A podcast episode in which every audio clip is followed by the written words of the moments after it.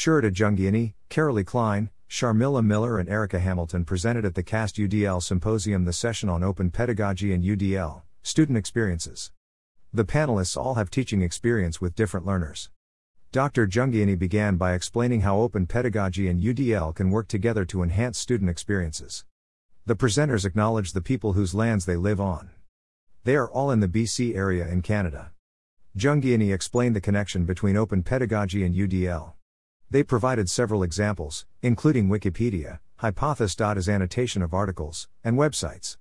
Klein talked about the creation of knowledge with learners to build confidence and self value. Klein asked, why does learning have to be competitive? Hamilton spoke about how open pedagogy in the classroom created more doors and excitement than fear and panic. Miller spoke from the perspective of a learner having the ability to engage in the creation. Hamilton spoke about sharing their indigenous background and traditional history to share. While the breakout rooms were not recorded, the introductions and initial remarks are full of insights from the perspectives of learners and educators.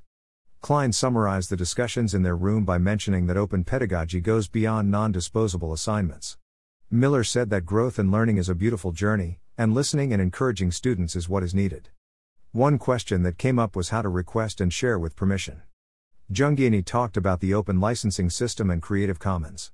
They also highlighted the importance of working with students and sharing.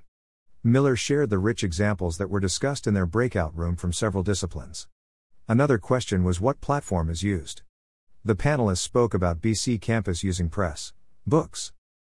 What are the connections between open pedagogy and UDL? Photo by Martine Savard on Pexels.com.